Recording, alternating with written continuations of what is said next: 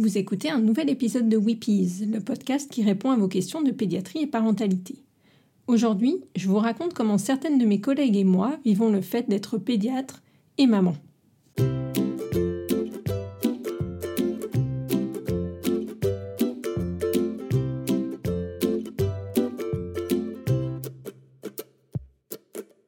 Je suis Pauline Krug, pédiatre. Dans ce podcast, je tenterai de partager avec vous des informations variées autour de l'enfance, avec l'aide d'autres professionnels, et je vous donnerai la parole à vous, parents, ainsi qu'à vos enfants. Weepies, c'est le podcast des Wonder Pédiatres, un groupe de pédiatres dynamiques et connectés qui échangent quotidiennement sur leurs pratiques.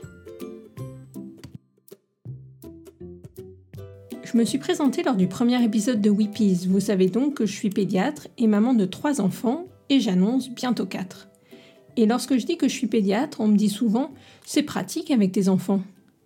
C'est vrai qu'il y a un côté pratique. Le diagnostic rapide d'otite devant une douleur d'oreille en pleine nuit qui permet de traiter sans attendre.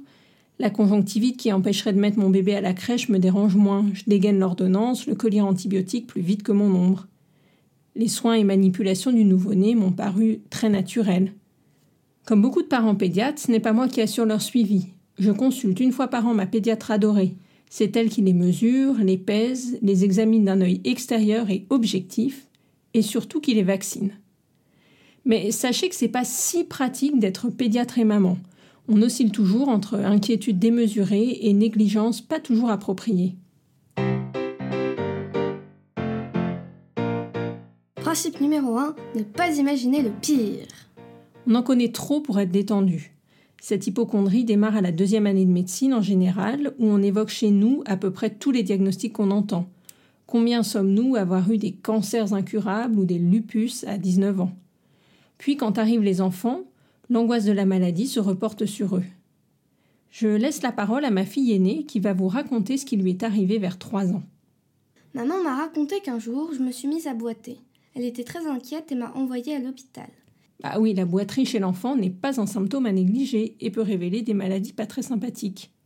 Là, j'ai une échographie de la hanche et une prise de sang, la première de ma vie. J'ai attendu les résultats de la prise de sang, fébrile et terrorisée.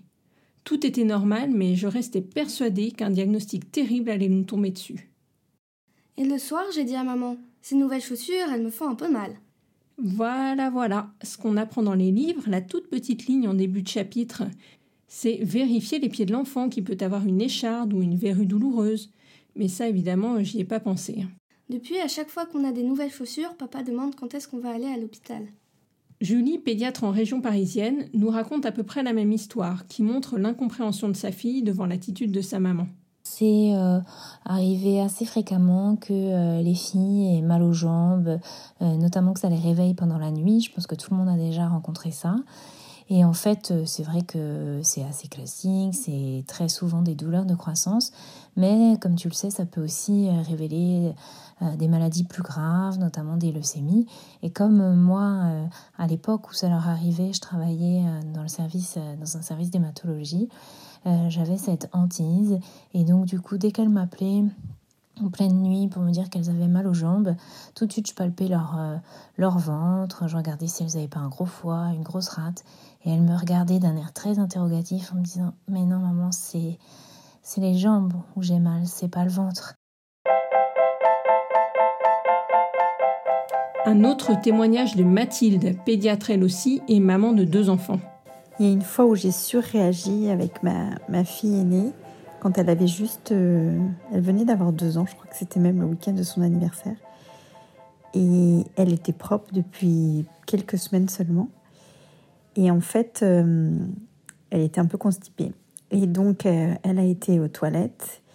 Et euh, il est arrivé ce qui peut arriver de temps en temps, mais que je n'avais jamais vu au cours de mes études. C'est-à-dire qu'elle a eu un prolapsus rectal. Donc, c'est de la muqueuse qui sort, qui est extériorisée. Donc, ça, ça ressemble, pour tout vous dire, à des fesses de singe. C'est assez horrible. Et hum, et moi, j'ai complètement paniqué. Je me suis imaginé en un quart de seconde qu'elle avait une tumeur euh, du rectum. Et dans ma tête, je l'ai vu avec la chimiothérapie, la radiothérapie, euh, les conséquences euh, à long terme, etc., etc. Alors qu'elle, elle était là sur son pot, toute mignonne, à se demander ce qui se passait et à voir qu'on faisait des drôles de tête, son père et moi. Et elle avait pas mal du tout. Et moi, j'ai tout de suite appelé euh, mes copines chirurgiens et mes copines gastro qui m'ont rassuré, m'ont dit Mais Mathilde, elle juste constipée, ta fille, tu la mets sous Forlax et ça va rentrer dans l'ordre. Et voilà, donc là, j'avais vraiment surréagi. Et puis, effectivement, c'est rentré dans l'ordre. Elle a été sous Forlax pendant plusieurs mois. Je pense aussi à la fois où ma deuxième fille, en plein mois d'août, m'a demandé de l'eau à deux reprises un soir. Elle avait un diabète, c'était sûr. Pourquoi sinon aurait-elle si soif? Je me suis imaginé les urgences, l'annonce diagnostique, l'insuline, les piqûres, les contrôles et sa vie de petite fille bouleversée. Maman, j'ai chaud, je peux avoir mon verre d'eau? Principe numéro 2, ne pas négliger son enfant. Comme beaucoup d'enfants de pédiatre, mes enfants se sentent parfois peu écoutés. Quand ils toussent tout l'hiver et ronflent comme des locomotives, ça ne m'émeut pas plus que ça.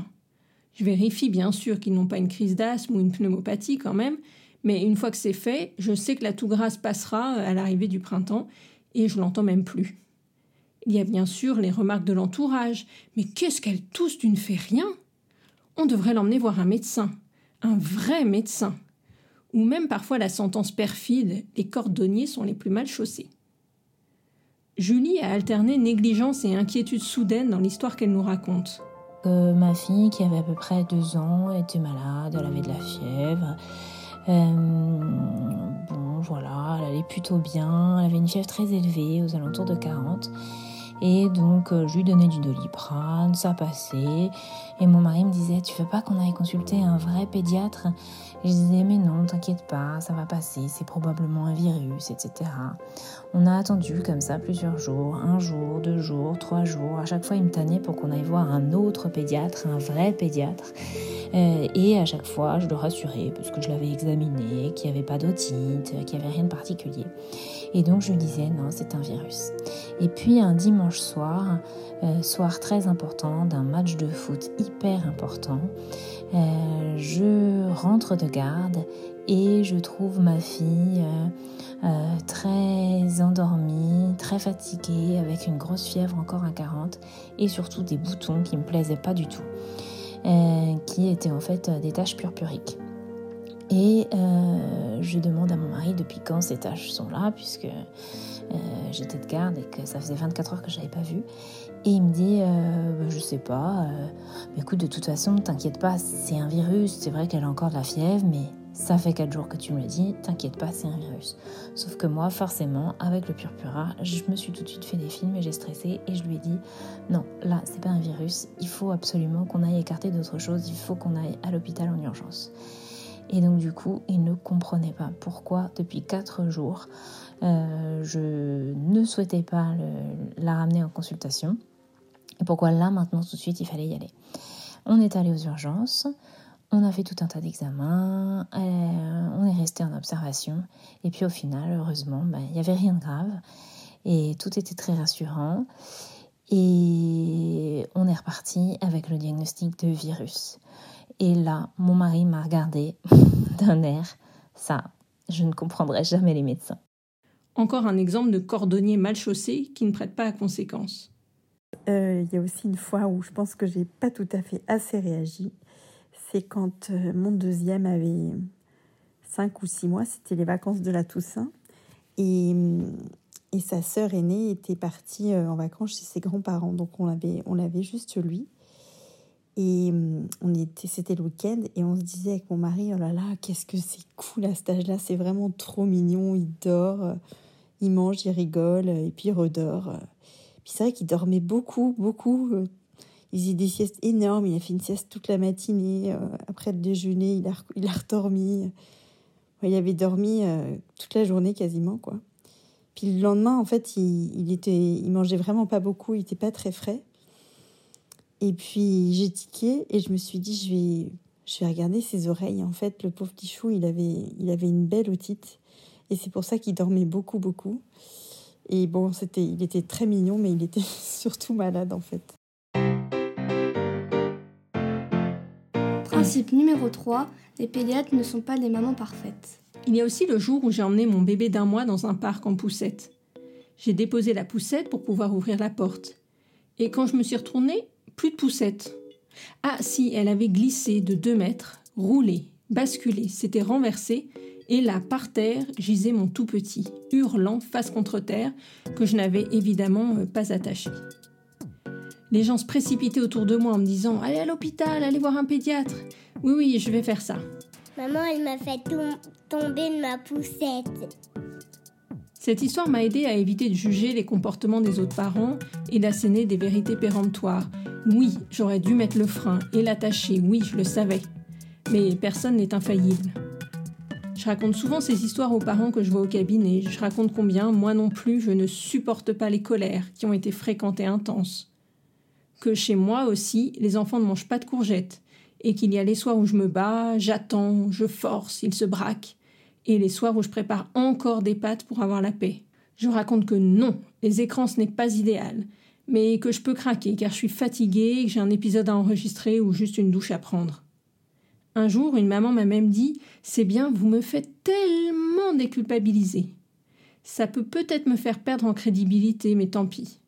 Si ça peut permettre à certains parents de se sentir moins seuls dans leur galère, moins dépendants des parents parfaits des réseaux sociaux, alors tant mieux.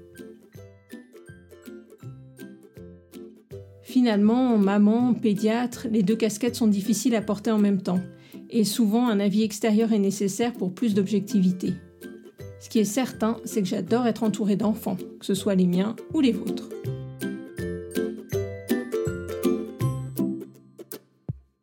Retrouvez l'intégralité des épisodes de Weepies sur votre application de podcast préférée.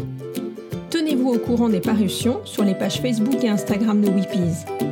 N'hésitez pas à vous abonner pour ne laisser passer aucun épisode et à laisser des commentaires et des idées de sujets que vous aimeriez voir traités.